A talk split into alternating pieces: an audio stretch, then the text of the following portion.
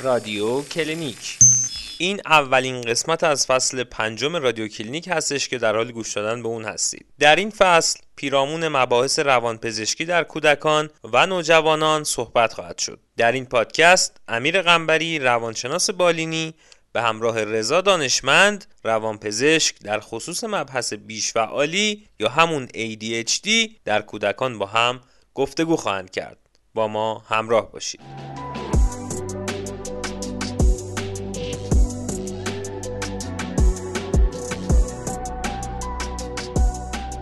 که تو به عنوان ای دی اچ دی بزرگسال داری ازش یاد میکنی و اشاره میکنی بهش، یه حدود یک درصد تقریبا شیوع داره. یعنی تقریبا آدم میتونه حدس بزنه از هر دو سه تا بچه‌ای که تو کودکی تشخیص ای دی اچ دی میگیرن، حداقل یه نفرشون تو تا بزرگسالی هم برخی از علائم رو ممکنه نشون بده. بچه‌ی منم میتونه مشکل داشته باشه. من روانپزشکم، من روانشناسم، من استاد دانشگاه هستم، من معمار برجسته‌ای هستم، من وکیل معروفی هستم. آقا بچه‌ی منم میتونه مشکل داشته باشه. اینا اصلا استیگما نیست، اینا برچسب نیست، انگ نیست. بچه بگه سرما بخورم نیاز به درمان داره، اگه مشکل روانشناختی هم داشته باشه نیاز به درمان داره. و قسمت ساده داستان رو نگاه بکنیم، نهایتش اینه که به اون حدی که میتوانسته است رشد پیدا بکند، به اون حدی که میتوانسته است از ظرفیت‌های بالقوه خودش، هوشش، محیط خانوادگیش، محیط تحصیلش استفاده بکنه، نمیتونه استفاده کنه.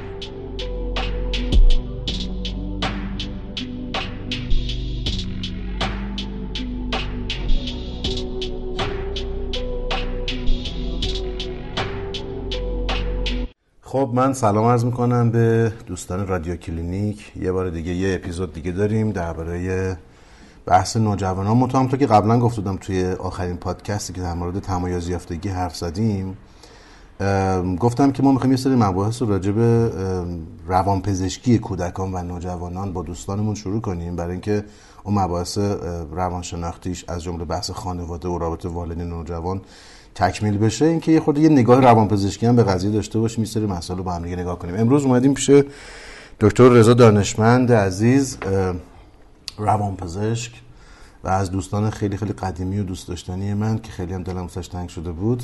قربونت. سلام، خوش اومدی به رادیو کلینیک. سلام، سلام امیر جان، خیلی خوشحالم که می‌بینمت. منم خیلی دلم تنگ شده بود، این دوره کرونا یه خورده دید و بازدیدا رو محدود کرده بود و داستان درست کرده بود، ولی خب به هر حال خوشحالم که امروز دوباره با هم هستیم پیش تو و مخاطبای پادکست خیلی باحال و جذاب و شنیدنیت. قربونت، مرسی، خیلی ممنون که قبول کردی که وقت گذاشتی. آره، دمت گرم. امروز هم دیگه ببینیم. رضا، ما می‌خوایم اولین قسمت از مباحث روانپزشکی کودکان و جوانو که اساساً این پادکست واسه پدر و مادرهاست، یعنی پدر و مادرایی که حالا کودکی دارن، نوجوانی دارن یا به ترتیب کودکی که قرار نوجوان بشه، و یه سری آموزش‌های براشون گذاشتیم. در مورد رابطه والدین نوجوان حرف می‌زنیم، حتما پادکست قبلی رو شنیدی، و گفتیم که یک نگاه روانپزشکی پزشکی هم به قضیه داشته باشیم. یه سری اختلالاتی هست تو دوره کودکی و نوجوانی که حالا می‌دونم بحثش خیلی گنده و وسیعه و اصلا وقت نمی‌کنیم، بعد برای کتاب بخونن خودشون دیگه، یکی برن روانپزشکی بخونن، اصلا وقت می‌کنیم تیکه تیکه راجعش حرف می‌زنیم، اینقدر که باید بدونیم وقت خواهیم کرد. آره، ولی به قول تو اونقدر که باید بدونیم، چون خیلی مباحث وسیع و گسترده‌ای داره و خب حالا خانم‌های خونه‌دار، مادرای کارمند، پدرای شاغل یا هر چی بعد این وقت بکنن که این مطالب رو گوش کنن. می‌خوایم مختصر مفید در مورد بعضی از اختلالات حرف بزنیم که هم توی رشد شخصیت کودک نوجوان در بزرگسالی خیلی تاثیر میذاره، چه تاثیر مثبت چه تاثیر منفی، هم این که رابطه والدین و اون کودک نوجوان رو تحت تاثیر قرار میده خیلی. و فکر کنم حالا با توجه به اینکه رادیو کلینیک مبتنی بر روابط اصلا بحث میکنه، اصلا اسمش روانشناسی و روابط رادیو کلینیک، و میخوایم که هر مبحثی رو از زاویه رابطه بین این افرادی که مبحث ما هستن بحث کنیم. اولین چیزی که با هم قرار دادیم اینه که در مورد ای دی اچ دی یا همون بیش فعالی، کمبود تمرکز صحبت کنیم. آره. که با توجه به اینکه حالا شیوعش هم خیلی بیشتر از سالهای قبل شده و شاید هممون نزدیکانمون، اطرافیانمون، اساس خودمون ممکنه داشته باشیم مثلا این داستانو. مثلا من خودم اخیراً فهمیدم که خودم اختلال تمرکز دارم یه وقتایی، شاید هم از بچگی داشتم خبر نداشتم. خب این همیشه به جرئت میگم، حالا من خود سلف دیسکلوژر، خود افشاگری هم دارم تو این پادکست هایی که میکنیم با مخاطبینمون، اینکه مثلا من خودم همیشه از بچگی میدیدم که حوصله کتاب خوندن ندارم اما خیلی دوست دارم که بخونم. آره. ولی وقتی میرم توش میخونم همون وسطاش دیسکانکتد میشم، یهو اصلا ولش میکنم، حواسم پرت میشه، بعد همون لذت که میخوام بخونم رو ببرم ازش رو نمیبرم و این اذیتم میکنه. فکر میکنم اگر حالا مال من جوری نبود که واقعا مانع تحصیلم بشه، الان من همین دارم یه جورایی ای دی اچ دی معرفی میکنم تو این حرفا. آره. مانع تحصیلم بشه یا مثلا اختلال در زندگی ایجاد کنه، ولی تمرکز منو اذیت میکرد، به هر ترتیب نمیذاشت اون چیزی که کیفیتی که دلم میخواست باشه. و حالا تهش امروز میتونیم یه ویزیت هم داشته باشیم، یه داروام مثلا. اتفاقا نکته مهمی داری میگه امیر، برای اینکه ای دی اچ دی حالا امیدوارم یادم بمونه و در ادامه صحبتمون حتما راجع به سیر ای دی اچ دی صحبت میکنیم، ولی خب ای دی اچ دی پایان پذیر شاید نباشد. یعنی این نیست که فقط یک اختلال مخصوص مخصوص کودک نوجوان باشه، ممکنه که تا دوره بزرگسالی هم برخی نشانه‌هاش ادامه پیدا بکنه که مثلا همین اختلال تمرکز، یه چیز دیگه ای که داری صحبت میکنی بهش اشاره خواهیم کرد. آره ای دی اچ دی میدونی اشاره کردی که داره شیوعش بیشتر میشه، داره افزایش پیدا میکنه، شاید بهتر باشه بگم که راحت تر تشخیص داده میشه. میدونی قبلا قبلا اگر تو ای دی اچ دی بودی یه شیطنتی میکردی، یه کوچه‌ای بوده که میرفتی تو خیابون فوتبالی بازی میکردی، با دوست رفیقات تو انرژی خالی میکردی، یه مامان بزرگ با بزرگی بود که باقی داشت، چند تا پسر خاله دختر خاله و فک و فامیل دور بر هم بودن، مشغول بازی کردن با هم بودن و انرژیشون اونجا تخلیه میکردن و خانواده ها خیلی حساس نمیشدن، خیلی متوجه نمیشدن. الان فضاها کوچیک‌تر شده، الان شده یه خانواده با یک یا دو تا بچه نهایتاً توی فضای آپارتمانی هشتاد نود متری و یه بچه‌ای که یه دفعه شروع می‌کنه پرتحرک بودن، شیطونی کردن، از در دیوار بالا رفتن، بازی‌های خطرناک کردن توی خونه، کاملاً به چشم مامان بابای میاد. یه زمانی یه جایی هم ممکنه بگن نه بابا اینم مثل خودم شیطونه، ولی اون شیطنته به هر حال تو دوره نوجوانی من و تو ممکنه یه جور دیگه‌ای مدیریت می‌شد و خودش رو نشون میداد. الان ممکنه که یه خورده‌ای بیشتر به چشم بیاد و بیشتر جلب توجه بکنه. داستانی که وجود داره اینه که ای دی اچ دی یه سری حدود تقریبا میشه گفت، حالا مطالعه مختلف متفاوت نشون میدن دیگه، بین دو تا هشت درصد تقریبا، دو سه درصد تقریبا حداقل شیوع داره، یعنی از هر صد نفر حداقل دو نفر اختلال ای دی اچ دی رو دارن. ممکنه برخی از نشانه هاشو داشته باشن نه در حد اختلال، این دیسفانکشنال نشده باشن، کارکردشون رو از دست نداده باشن در نهایت، ولی این درصد تقریبا در همه جای دنیا اگر معیارهای تشخیصی واحدی براش در نظر بگیریم تقریبا یکیه، یه دسته.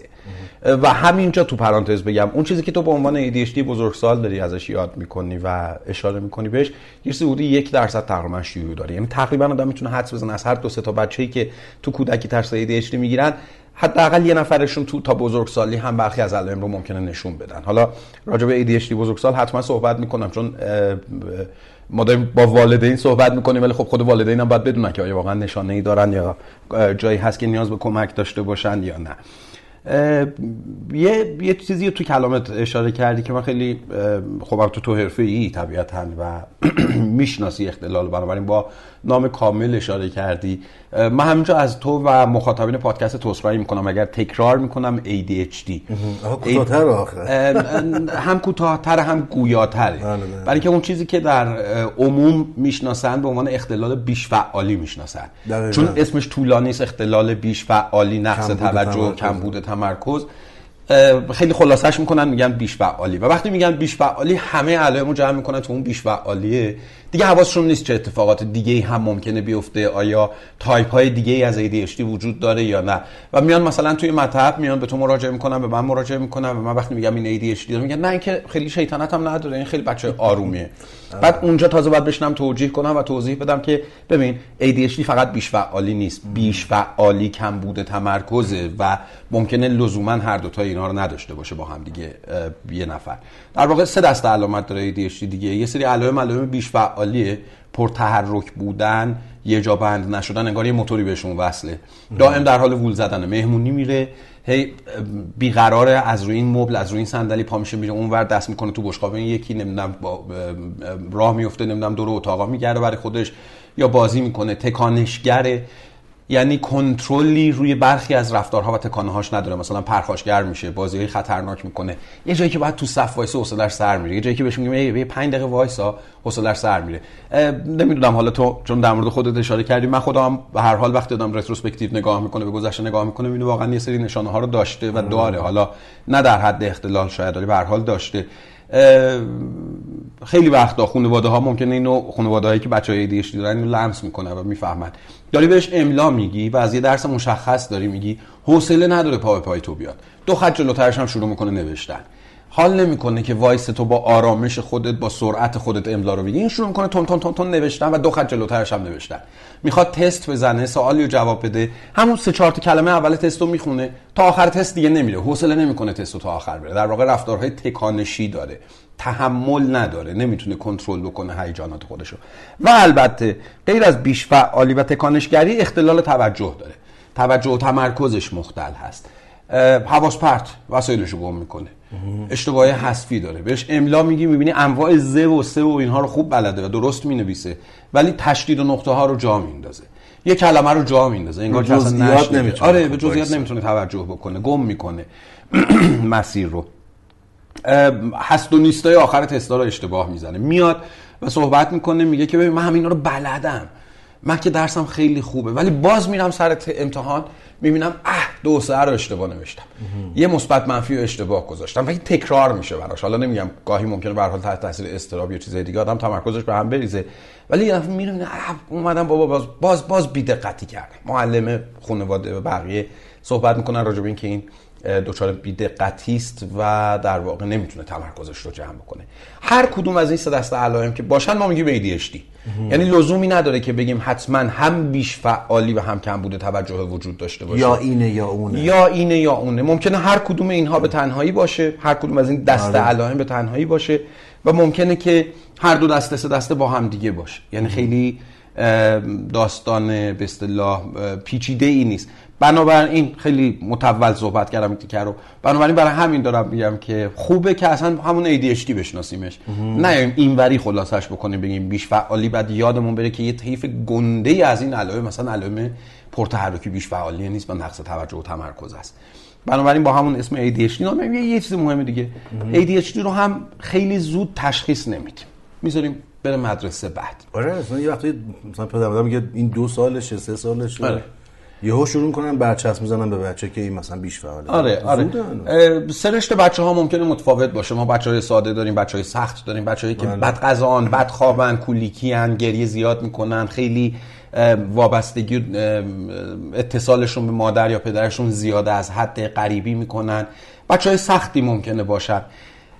لزوماً بچه‌های سخت بعداً دچار ای دی اچ دی نمیشن و اساساً ای دی اچ دی ما قبل از سن مدرسه تشخیص نمیذاریم. اینکه یه بچه‌ای تو خونه یه خورده داره شیطونی میکنه یا یه خورده حواس پرتی داره، اینو صرفاً به عنوان یک نشانه در نظر میگیریم برای اینکه ببینیم بعداً تو محیط‌های دیگه، تو محیط مدرسه، پیش دبستانی، دبستان، اونجا چه اتفاقی میفته یا اونجا هم این علائمو داره یا نه.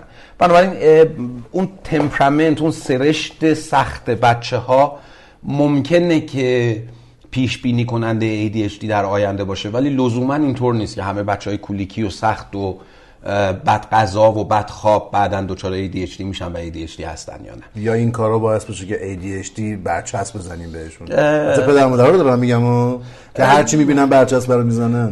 ببین یه یه چیزی حالا با مزه است دیگه، نمیدونم مشاهده است البته، نه اینکه بگم حالا فکت یا چیزی باشه. یه از این برنامه‌های طنز بود که یه عده‌ای تو داروخونه نشسته بودن و صدا می‌زدن هر کسی بره نسخه داروش رو بگیره. بعد گفتن آره من تازگی دوباره چون کلیپش پخش شده بود توی فضای مجازی دیدم، بعد میگفتن آره فلانی نمیدونم ناراحتی معده داره، فلانی مشکل گوارشی داره، فلانی چی داره. بعد یه جا گفتن طرف میگرن داره، اونی که میگرن داشت خیلی گردنشو گرفت، بالا من میگرن دارم، چه بیماری با کلاسی دارم، چقدر خوبه. از اون ور بوم هم نیافتیم چون الان خیلی به نظرم میاد که حالا سعی میکنیم اورریت کنیم ای دی اچ دی رو. یعنی هر کسی میگه او منم ای دی اچ دی بودم، انگار مثلا نه لزوما یه انگ منفیش. از از اون ور بوم افتادیم. همیشه اختلالات روانپزشکی آدم فکر میکنه انگ منفی دارم، ولی انگار در مورد ای دی اچ دی یه جور اختلال مثلا شیکیه که توجیه کننده بعضی از کاستی های من میتونه باشه. انگار که من خیلی توان خوبی داشتم، خیلی خوب بودم، ای حالا ای دی اچ دی هم هستم اینجا سوتی میدم، دیگه از من بپذیرید، اون نذاش من از این موفق تر باشم، وگرنه من خیلی آدم خفنی بودم. بعضی وقتا ممکنه اورریت هم بکنیم. البته میگم این صرفا در حد مشاهده است، حالا چون بین به ویژه این سندروم پزشکی که پزشکا، روانشناسا، کسایی که درگیر میخونه اصلا آره هرچی میخونه به خودش منتسب میکنه، بعضی وقتا به نظرم میاد که یه خورده‌ای داریم زیاده از حد بهش نگاه میکنیم. بنابراین حالا حتی اگر تشخیص اختلال ای دی اچ دی هم نذاریم، بله بعضیا ممکنه که نقایص توجه یا علائم بیش فعالی پرتحرکی رو در دوره کودکی هم داشته باشن.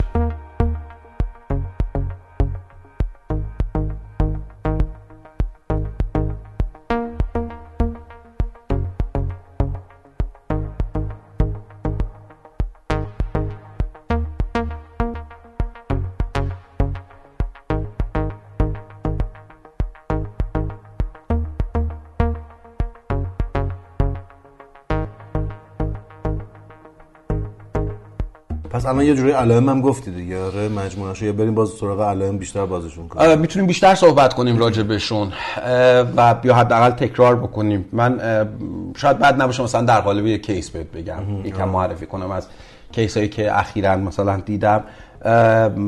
اگر حضور آها یه پسر مثلا نه ساله مراجعه میکنه به مطب و میاد تو دفتر من، تو میشینه، خانواده‌اش گلایه از همین دارن که این این این یه جا بند نمیشه، این آروم نمیگیره.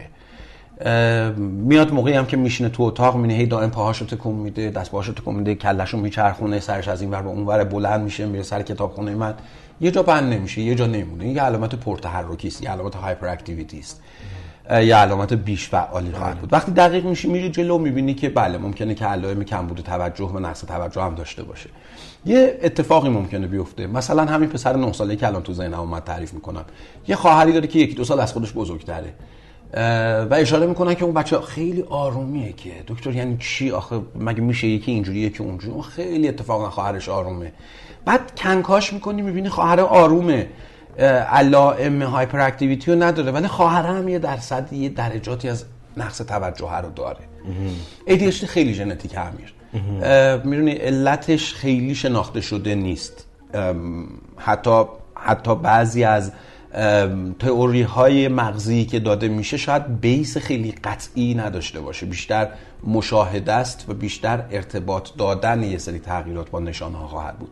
ولی یه چیزی که خیلی واضحه اینه که بیس ژنتیک قوی داره، یعنی توی خانواده ها خیلی تکرار میشه و بنابراین آره خواهر ممکنه داشته باشه منتها یه شکل دیگه‌اش رو، هایپر اکتیویتی رو نداشته باشه ولی اتنشن دفیسیت رو داشته باشه، اختلال توجه تمرکز رو داشته باشه و از خودش نشون بده.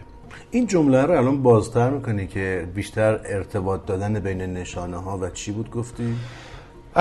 ببین کلا در مورد سبب شناسی اختلالات روانپزشکی وقتی میخوایم صحبت بکنیم، یه نگاهمون همیشه به تغییرات مغزی توی اختلالات هست، این که ببینیم توی مغز چه اتفاقاتی داره میفته.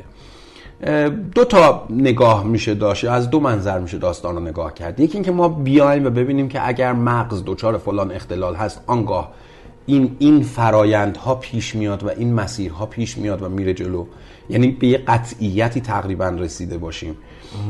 دانش امروز مغز یه خورده با احتیاط بیشتری راجع به قطعیت ها صحبت میکنه، برای اینکه اختلالات روانپزشکی رو خیلی ساده انگارانه در قالب اینکه چند تا نوروترانسمیتر کم و زیاد میشن یا یه قسمتی از مغز آسیب میبینه یا یه قسمت آناتومیکی از مغز آسیب میبینه نگاه نمیکنه بهش، بیشتر به شبکه‌های مغزی توجه میکنه. مغز ما شبکه‌های نورونی بسیار پیچیده‌ای داره، حالا شاید خیلی جای بحث و صحبتش هم میشه. سلول‌های عصبی که خیلی با هم دیگه همکاری و بده بستون، خیلی با هم دیگه همکاری دارن، در هم تنیده هستن و این شبکه‌ها تو قسمت‌های مختلف مغز پراکنده هستن.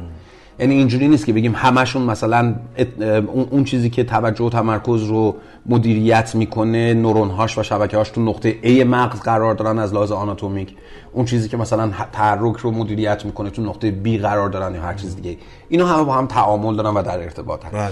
و وقتی که اینها وجود داره، این این شبکه‌ها رو بهش نگاه میکنیم، آنچه که ما در مغز میبینیم مشاهده است. میبینیم بچه‌ای که بیش فعالی داره یه چند تا از این شبکه‌ها فعالیتشون کمتر یا بیشتر میشه، بچه‌ای که نقص توجه داره یه چند تا از این شبکه‌ها ممکنه که فعالیتشون کمتر یا بیشتر بشه. حالا اینکه این کمتر یا بیشتر شدن فعالیت شبکه‌ها واقعاً نشانه ای از اون ای دی اچ دی است یا دلیلی بر اون ای دی اچ دی است، یعنی اینکه آره این یه مقدار واقعاً دانش بیشتری رو نیاز داره و به نظر میاد که چیزی که تو درهای بعد بهش خواهیم رسید.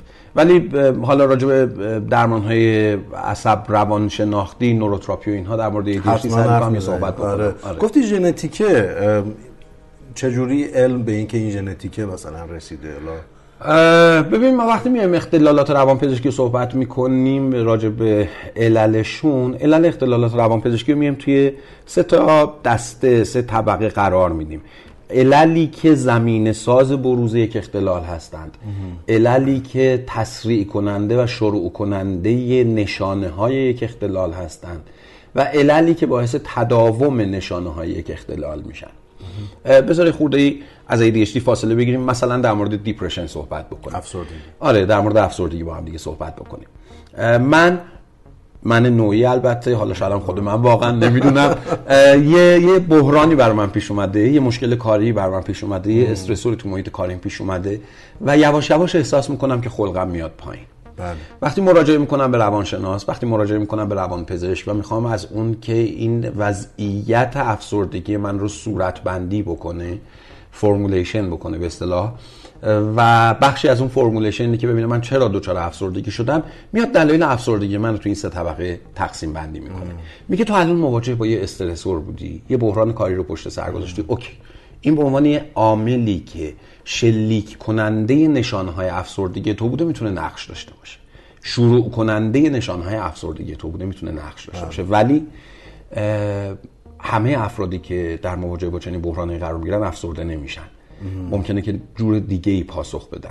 بنابراین به نظر میادش سه اون زیر زمینه بروز افسردگی رو ایجاد کرده. از لحاظ ژنتیکی من مستعدتر به ابتلا به افسردگی بودم، بله. از لحاظ ویژگی‌های شخصیتی یا هر داستان دیگه من مستعدتر بودم، اون زمینه رو داشتم، این استرس برای منی که اون زمینه رو داشتم ایجاد شده و باعث شده که علائم افسردگی در من شروع بشه و یه سری عوامل هم میتونه باعث تداوم این نشانه‌ها بشه. بسیاری از اختلالات روانپزشکی یک زمینه ژنتیک دارن، یعنی بسیاری از اختلالات روانپزشکی به عنوان علل زمینه سازشون وقتی رجوع میکنیم و نگاه میکنیم میتونیم اون بیس ژنتیک و پایه ژنتیکی رو ببینیم، یعنی میبینیم که توی خانواده ها بیشتر تکرار میشن. همین ای دی اچ دی رو وقتی صحبت میکنیم، همین کیس نه ساله‌ای که مثال زدم، پسر نه ساله‌ای که مثال زدم، باباش میاد با قدرت تمام میگه نه این ای دی اچ دی نیست دیگه، این مثل خودمه دیگه. خب اوکی، مثل خودت، دقیقاً مثل خودت، ما هم نمیگیم مثل خودت نیست. همون صحبت که اول داستان داشتم، تو خودت توی شرایط دیگری خیلی به چشم نیامد یا اختلال کارکرد برات ایجاد نکرد، کسی تشخیصت نداد، کسی تشخیصت نداد، پسر کو ندارد نشان از گذر. و چه بسا اگر تشخیص میدادن، خب تو الان اینی که الان هستی نمیبودی، یه پله دو پله بالاتر از اینی که الان هستی میبودی و به هر حال وضعیتت ممکن بود متفاوت باشه از اینی که الان هستی. و آره دقیقاً خودته، یعنی اون اون ویژگی ها، صفات و رفتارهایی که خودت هم به شکلی اون موقع نشون میدادی رو داشتی. البته فراموش نکنیم که همیشه اینطور نیست، همیشه دنبال یه رد پای به این مستقیمی نباید بگردیم، لزوما ژنتیک باشه، لزوما ژنتیک باشه یا لزوما ژنتیکی که به این شکل پررنگ قابل مشاهده مثلا توی یکی از والدین باشه و بگیم اوکی این دقیقاً این همونه، کپی پیست همون آه. مادر یا پدرش خواهد. رضا ای دی اچ دی رو میشه گفت لزوما ژنتیک نیست؟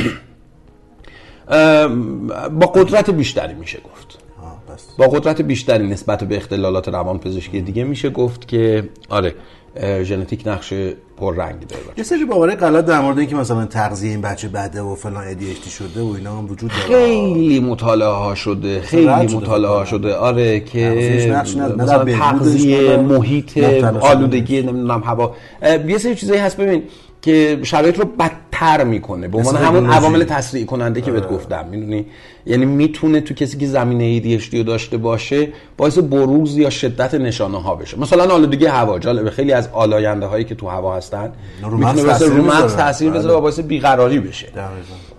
ولی یا خود تکنولوژی که مثلا یا خود تکنولوژی زیاد رفتن، زیاد با تبلت، آره دقیقاً اینا میتونه باعث تشدید نشانه ها بشه. ولی همه قصه این نیست، به هر حال اون زمینه باید وجود داشته باشه، مغز و ژنتیک، عمدتاً هم ژنتیک و مغز است.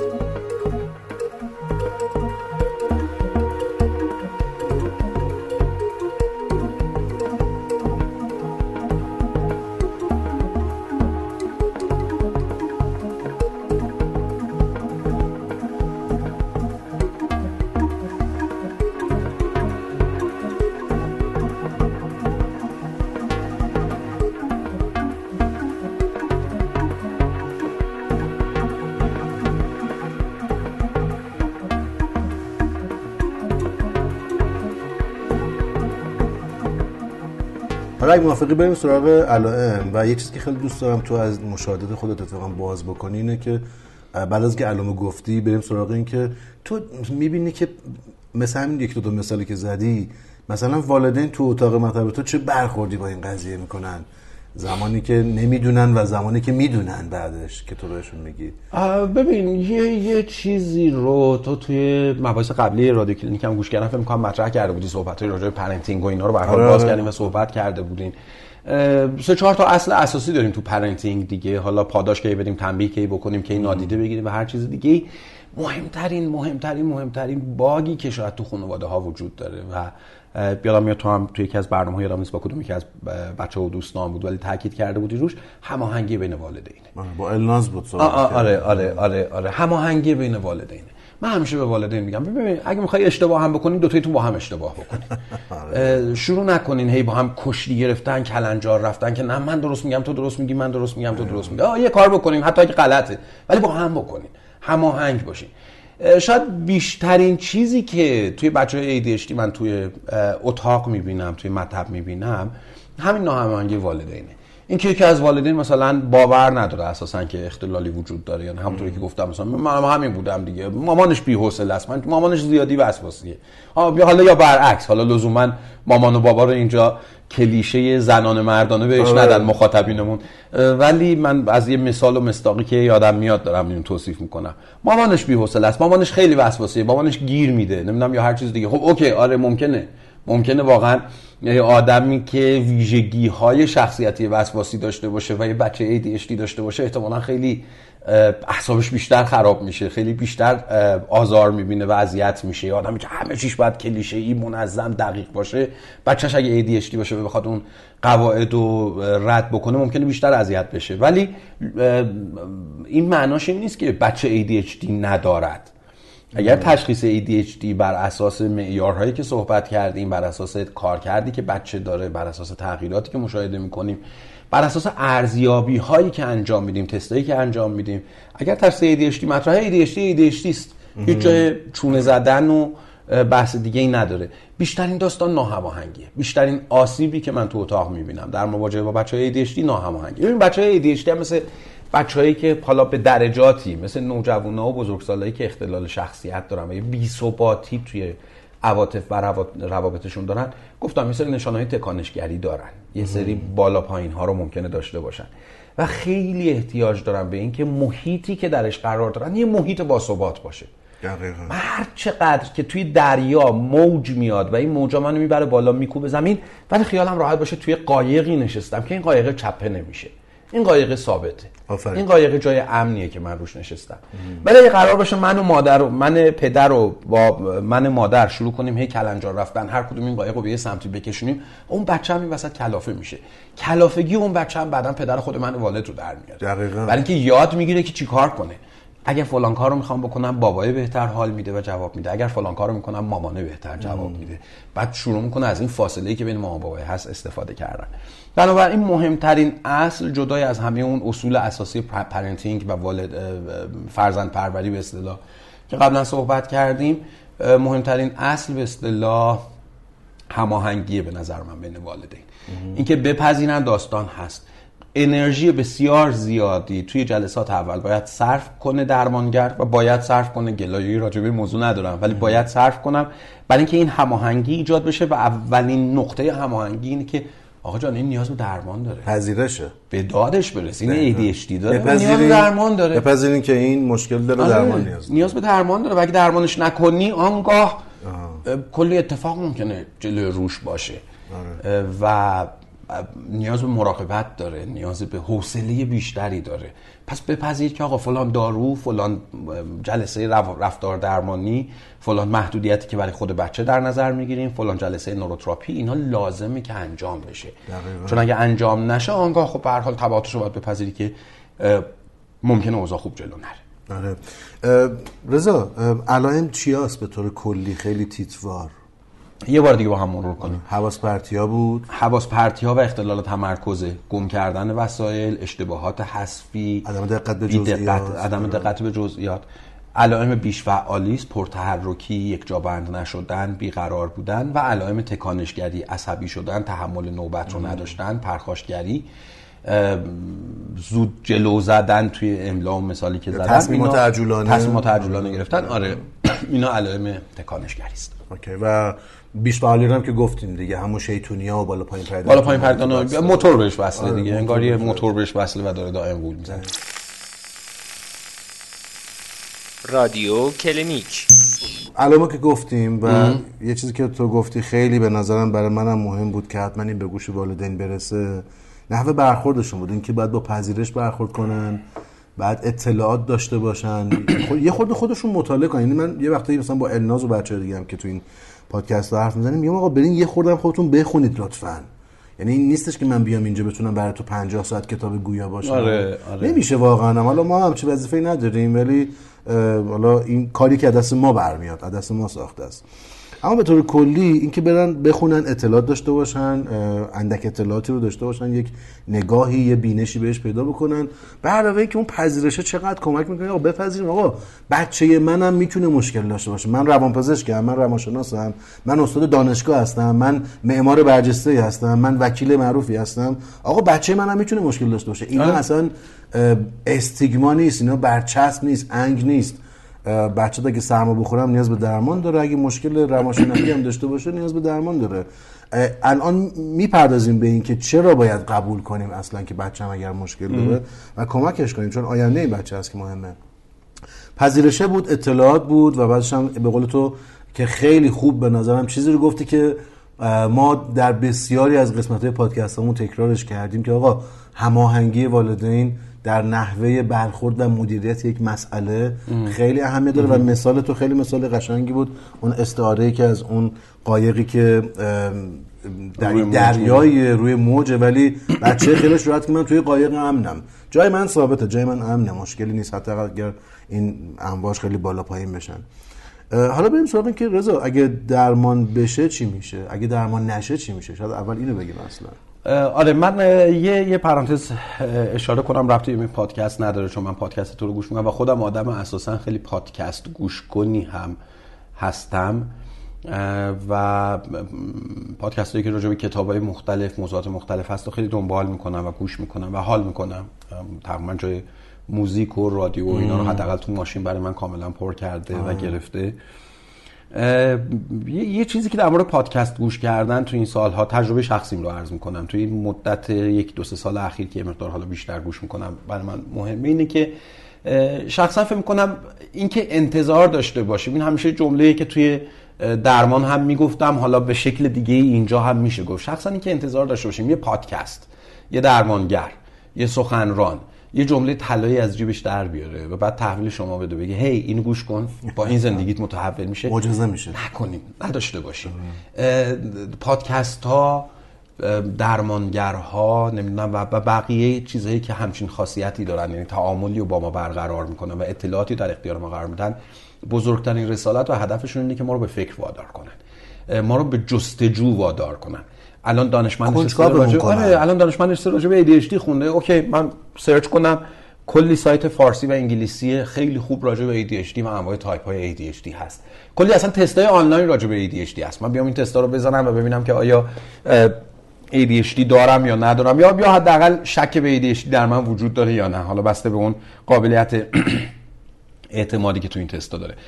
فکر کنیم این اینکه یه جمله، یک نوشته، یک حکایت بتونه کاملا زندگی من رو تغییر بده و از این رو به اون رو بکنه و انتظار داشته باشم یه همچین چیزی رو توی پادکست یا توی جلسه درمان بشنوم رو نداشته باشیم.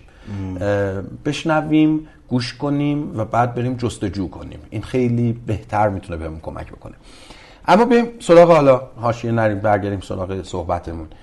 یکی دو جای صحبت هم من اشاره کردم که آقای پدر، خانم مادر، اگر بچه ای دی اچ دی رو درمان نکنی منتظر یه سری تبعاتش باش، آره. منتظر یه سری عواقبش که به هر حال ممکنه که دامن تو، بچه و خانواده‌تون رو بگیره، به دردسر براتون درست کنه باش. ببین بچه ای دی اچ دی، این نکته رو اول بگم که ای دی اچ دی هیچ ربطی به بهره هوش نداره، بله. هیچ ربطی به بهره هوش نداره. بچه ممکنه که کاملا از لحاظ بهره هوشی بالا باشد اما نقص توجه و پرتحرکی داشته باشه. آله. یا ممکنه که نه، یه بچه‌ای باشه که از لحاظ بهره هوشی پایین است و در کنار اون علائم ای دی اچ دی رو هم داره.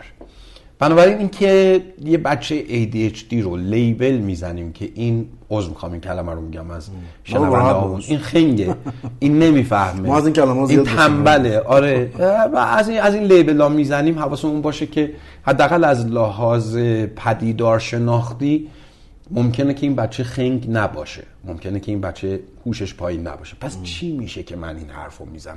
رضا اصلا خیلی از این بچه‌ها سرزنش زیاد میشن. دقیقاً. ببین اصلا اصلا چه بلایی این سرزنش سرش در میاره. ام. یعنی اصلا از همین نقطه میخوام برم جلو بگم آها همین همین یه کلمه‌ای که من میگم بچه ما که بچه خوبیه ها ولی خنگه دیگه. ام. هر چی میخونه باز میبینی مثلا آخرش دو سال اشتباه میره سر جلسه امتحان یه سوتی میده، یه اشتباه میکنه، نمیتونه رتبه بیاره، نمیتونه نمره مطلوبش رو بیاره. چه اتفاقی میفته؟ اتفاقی که میفته اینه که بچه‌های ای دی اچ دی برای اینکه بتونن پیشرفتی متناسب با ظرفیت هوشی و محیطی خودشون داشته باشن باید جون بیشتری بکنن. ام. اگه برای ده قدم باید ده واحد انرژی مصرف کنه به طور معمولی، بچه بچه‌ای که ای دی اچ دی داره برای ده قدم باید پانزده واحد انرژی مصرف کنه.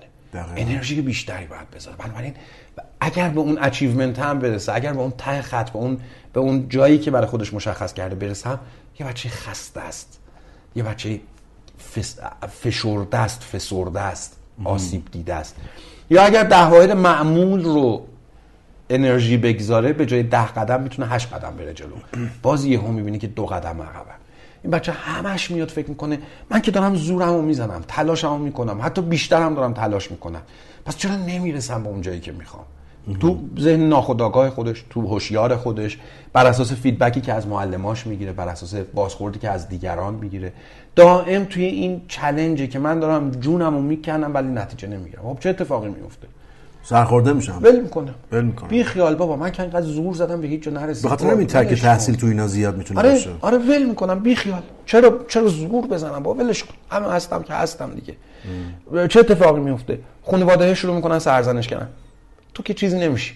ام. نگاه کن پسر خالتو، نگاه کن خواهرتو، برادرتو، حالا پسر خاله که یه درجه دورتره، نزدیکتر، خواهر برادرتو نگاه کن چه ریوزه بود. تو که آخرش چیزی نمیشی. مورد سرزنش قرار میگیره. دائم دائم دوچاره اضطراب اینه که قدم بعدی رو که نمیتونم به طور کامل وردارم کی میخواد بیاد سراغ من و من رو سرزنش کنه؟ کی میخواد بیاد خیر من رو بچسبه؟ آره آره من من الان وای آخر هفته امتحان ریاضی داریم، امتحانه به جای خود که اصلا اضطراب دارد یا ندارد به جای خود، باز ملامت‌های بعدش رو بگو، دوباره بابا، مامان، معلم، نمیدونم اطرافیان، خواهر بزرگترم ممکنه بیاد خیر من رو بچسبه، بازم همون اشتباه‌ها. کی میخوای حواستو جمع کنی؟ تا کی می‌خوای این مسیر رو ادامه بدی؟ در حالی که اینکه حواسش جمع نیست تقصیر خودش نیست. آره آره تمرکزش رو خودش خودشه ولی تقصیر خودش نیست. در اتفاق راه حل داره و بخشی از این راه حل دست خودشه که باید باید انتخاب بکنه که از این راه حل‌ها استفاده بکنه. من فکر می‌کنم راجع به راه حل‌ها صحبت خواهیم کرد، حالا امروز یا هر وقت دیگه که وقت بشه صحبت می‌کنیم راجع بهش. ولی آره می‌دونی دائم نگران اینه که قدم بعدی چیه. یکی از ویژگی‌هایی که خیلی زیاد توی ای دی اچ دی ها دیده میشه علائم وسواسی امیر. خیلی از بچه‌های ای دی اچ دی به خصوص اونایی که یه مقدار محیط ساپورتیو تری دارن یا کمتر مورد سرزنش قرار میگیرن یا هوششون بالاتره علائم وسواسی پیدا میکنن. چه جالب.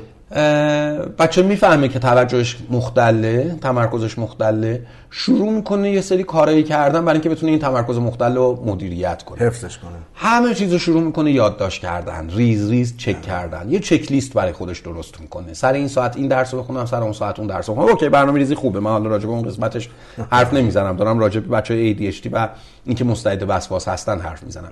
یه سفر رو میخونم میرم تا پایین، شک میکنم که از اول درست خوندم یا نه، برمیگردم دوباره از بالا شروع میکنم خوندن، دوباره شروع میکنم خوندن. یه چک لیست دارم برای همه کارهایی که میخوام بکنم، وسایلی که میبرم مدرسه برای اینکه گم نکنم قبل اینکه از در مدرسه بیام بیرون چک میکنم، پاک کنم، برداشتم، تراشم، برداشتم، مدادم، کتابم، کیفم، همه چی سر جاش هست یا نه، بعد میام بیرون.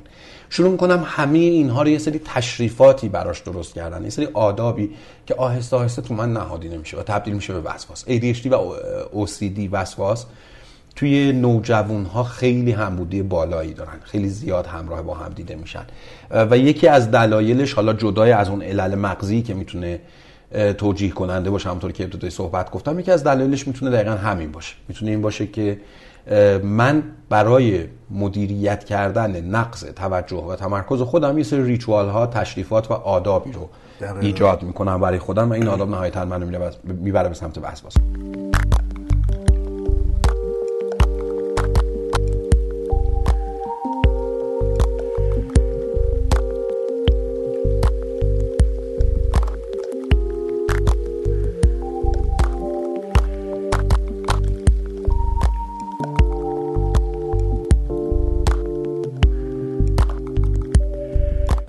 به هدفی که میخوام نمیرسم، دائم مورد سرزنش قرار میگیرم، یواش یواش دایره آدمای دوربرم تغییر میکنه. حالا اصطلاح بچه مثبت منفی، بچه درس خون درس نخون های مدرسه، یواش یواش همچین لیبلایی به من میچسبه، یه همچین برچسبایی میچسبه. حالا تازه من فقط دارم راجع به نقص توجه تاکید میکنم ها، تو فکر کن این بچه بچه‌ایه که نقص توجه داره، اچیومنتش، پیشرفتش اینجوری دوچار نقصه، از اون ور بچه شیطونی هم هست. دقیقا. سر کلاس هم میبینی همین آتیشا رو این داره میسوزونه، سر کلاس هم یهو بلند میشه مثلا میره پشت پنجره شروع میکنه بیرون نگاه کردن، قوانین کلاس رو رعایت نمیکنه، بیقراره، نارومه، پر حرفه، وسط حرف بقیه میپره تو کلاس و بقیه علائم بیش فعالیت، یا یا آدم پرخاشگریه، تنده، با بقیه درگیر میشه یا چیزایی مثل این. و اینا بچه شرور برچسب میخورن تو مدرسه. آره، بچهای شرور، بچهای شیطون مدرسه برچسب میخورن. ذاتن این نیست دقیقاً.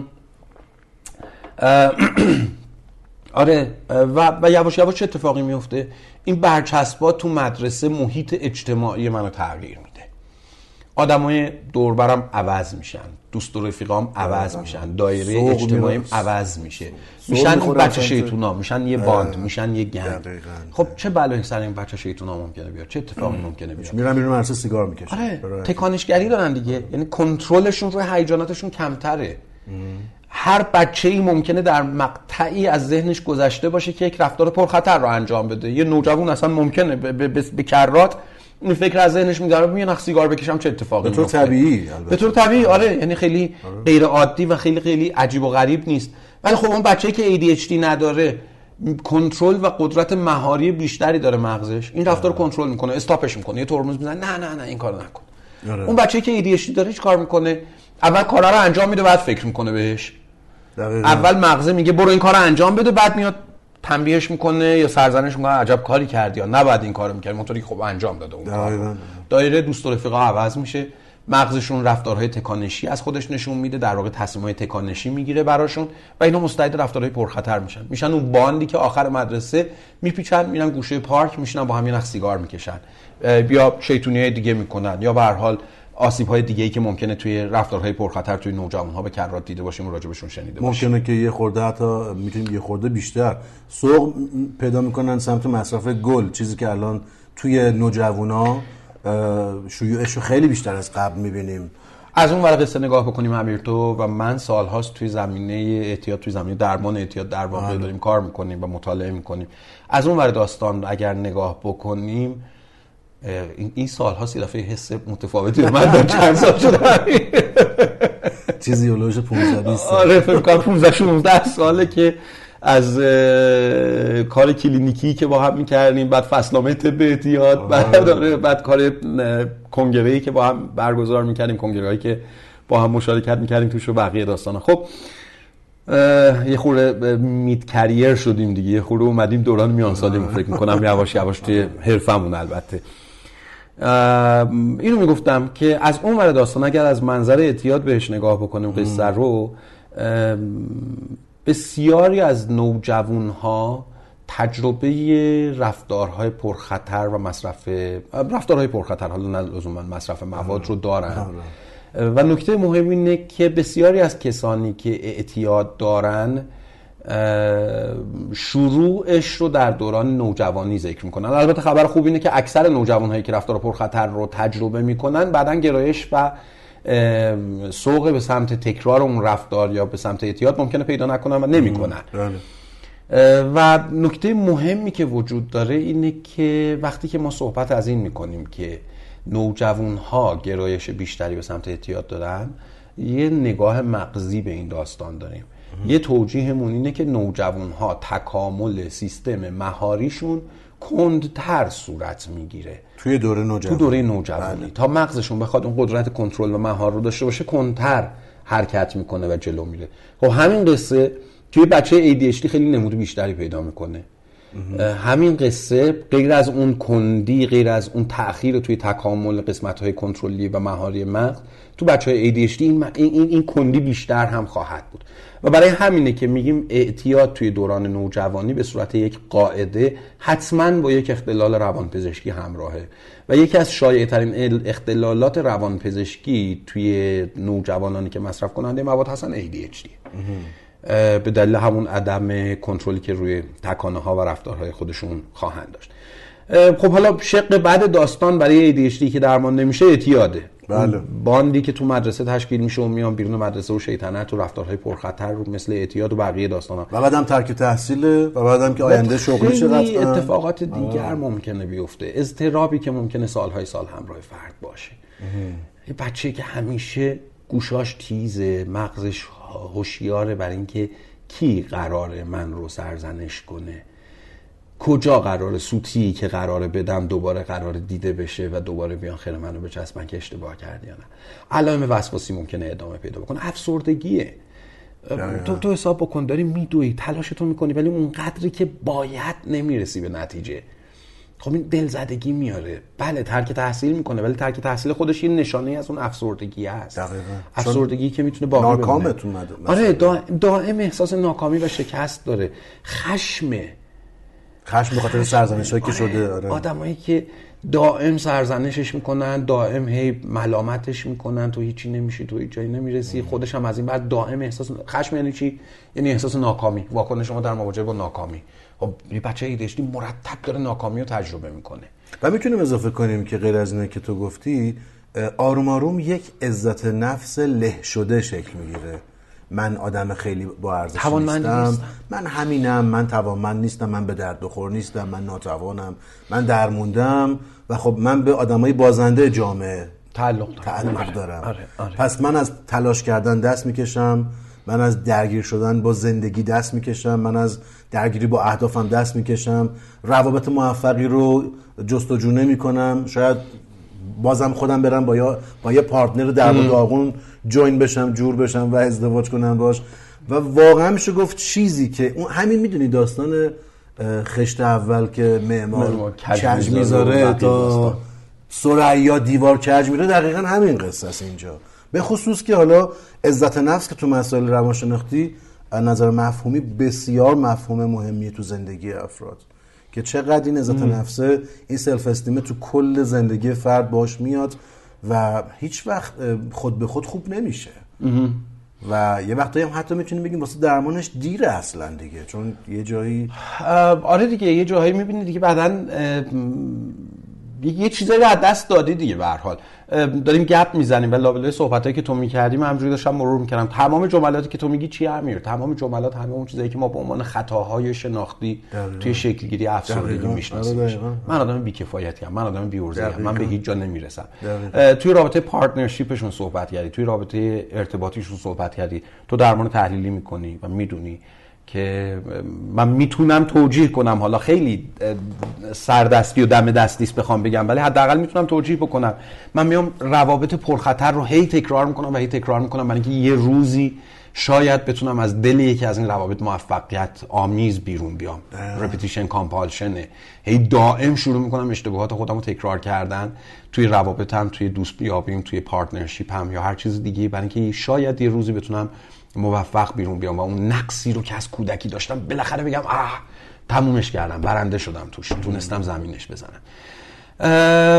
و خب مهمترینش اچیومنت دیگه نهایتاً. یعنی اگر حتی شکل ساده داستان رو در نظر بگیریم و اینقدر موضوع شدید هم نباشه، اون بابایی که تو اتاق نشسته و میگه این بچه مثل منه و قسمت ساده داستان رو نگاه بکنیم، نهایتش اینه که به اون حدی که میتوانسته است رشد پیدا بکند، به اون حدی که میتوانسته است از ظرفیت‌های بالقوه خودش، هوشش، محیط خانوادگیش، محیط تحصیلش استفاده بکنه، نمیتونه استفاده کنه. پزشکای بسیار زیادی و من میشناسم که علائم ای دی اچ دی رو دارن. این آدم اگر مثلا چه میدونم علائم ای دی اچ دی رو درمان میکرد، ممکن بود تخصص بهتری قبول بشه. دقیقاً. ممکن بود توی کارکردش پرفورمنس بیشتری داشته باشه. آسیب هایی که ای دی اچ دی بزرگسال میزنن رو نمیخوام الان بگم، دلم میخواد بعداً مفصل تاریخ رو راجعش حرف بزنیم یا حالا در کنار پادکست دیگه. آره من فکر می‌کنم تو راجع درمان که صحبت می‌کنیم، آره یه جایی که راجع به درمان صحبت می‌کنیم راجع به ای دی اچ دی بزرگسال هم حرف بزنم. ولی واقعاً می‌بینی به اون حدی که باید رشد نمی‌کنه. دقیقاً. این این شاید بارزترین آرزوی اینه که ای دی اچ دی که درمان نمیشه به کجا میره. خب اگه درمان بشه چی میشه؟ درمان شده، خیلی ساده، خیلی راحت. نمیگم درمانش راحته، اتفاقا درمانش طولانی مدته، درمانش پیچیدگی داره، درمانش خیلی چند وجهیه، ولی جزو اختلالات درمان ناپذیر نیست. نیست آره، میشه جمع و جورش کرد. من اگه بخوام یه چیزی بگم که به قول تو توجه پدر مادر رو به بحث این که آقا اینو باید درمان کنی بیشتر جلب کنم، میخوام بگم پدر عزیز، مادر عزیز، به خودت نگاه کن، به خودت نگاه کن. ام. تو چقدر الان آدم رشد یافته‌ای هستی و درباره خودت چی فکر میکنی؟ فکر میکنی اگه بچه بودی کمک بیشتری میگرفتی، بیشتر مثلا باهات راه میومدن، زیر پر و بالاتو میگرفتن، مشکلاتی که داشتی تشخیص میدادن، یه قدمی واسط ور میداشتن، آیا تو الان بازم همین بودی؟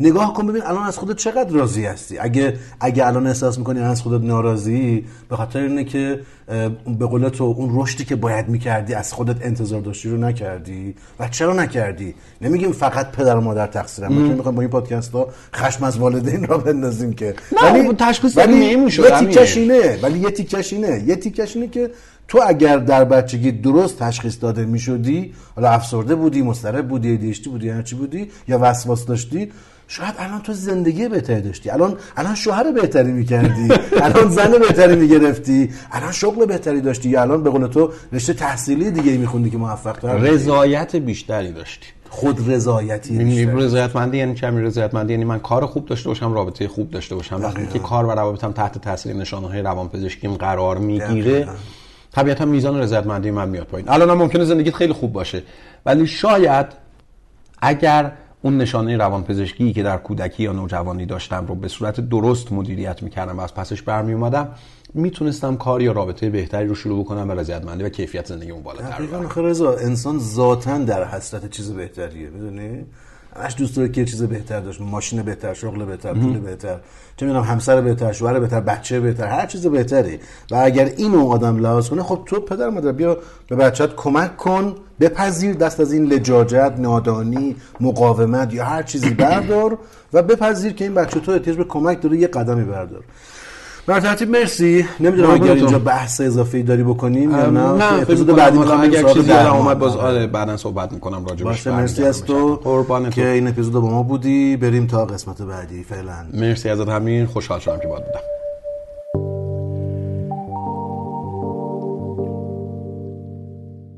خانم آقایان، این قسمت از این پادکست به پایان میرسه. امیدوارم مورد پسند شما قرار گرفته باشه. رادیو کلینیک رو میتونید در کست باکس و صفحه اینستاگرامی رادیو کلینیک بشنوید. من محمد کریمی پناه از استودیو ریشه به همراه دوستانم از رادیو کلینیک روزهای آرومی رو براتون آرزو میکنیم.